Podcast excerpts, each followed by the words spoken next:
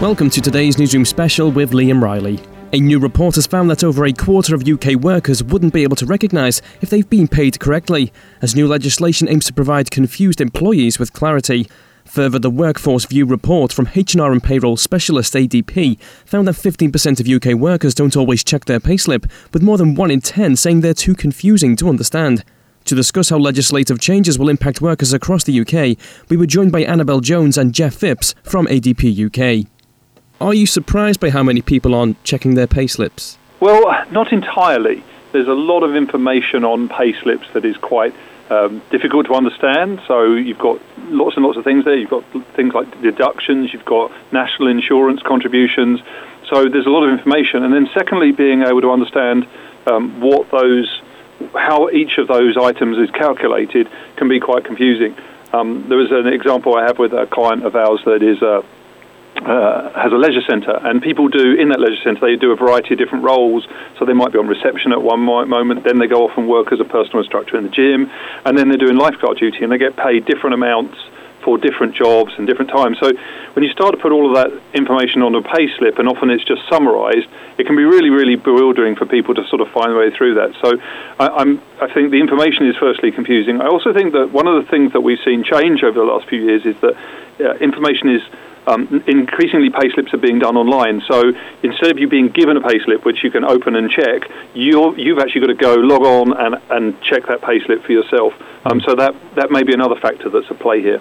Right, and Annabel, so people are finding it confusing, myself included.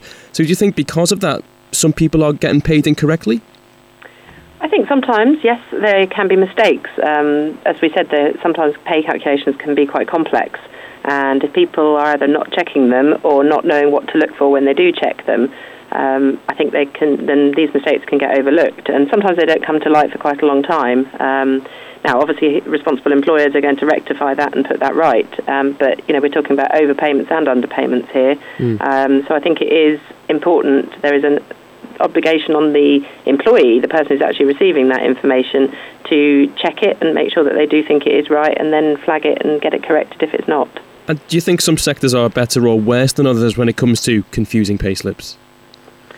So we we've done some research. ADP have done research recently. Um, it does seem to be that um, industries such as healthcare, retail, catering, and the leisure sector are the sectors where employees are least likely to recognise if they've been paid incorrectly. Uh, and possibly that comes back to the complexity issue. Uh, you may be seeing more people working variable hours or different rates for different type of work or different ty- different times of the day.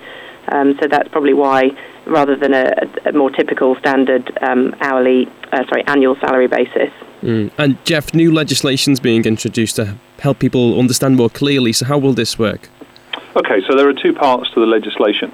The first thing is that the government are really trying to make sure that everyone gets a payslip. So today, lots of people don't get payslips if they're contractors, if they're temporary staff, and uh, quite topically, if they're people on zero hours contracts, they're not entitled to get a payslip. So the first thing is that those people will start to get a payslip from tomorrow. The, the second part of the change to the legislation is that where people are paid on an hourly basis, so that could be people who are just paid an hourly rate, or it could be people that are paid a salary, but that could be uh, added to if they do overtime, and that's paid on an hourly rate.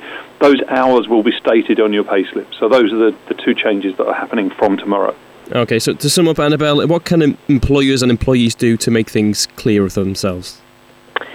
So I think the, the, the, legislation will help because people it is going to be clearer. So I think mm. um, employers can help employees to signpost them to check their pay slips, and then hopefully the information on there will be clearer. So an employee can actually cross-check the hours that are on their pay slip with the hours they know they've worked. Um, so I think there's that, and then I think when it, it's about knowing if there is a problem, knowing who to go to to get help, um, to be able to rectify it. Um, so I think it's it, it's really all about clarity. Um, and as we sort of move into a more variable, flexible way of working, making sure that we're ready for that and that people have that insight into what they're being paid. Sure. Well, Annabel and Jeff, thanks very much for talking to us. Thank you. Pleasure. Thank you.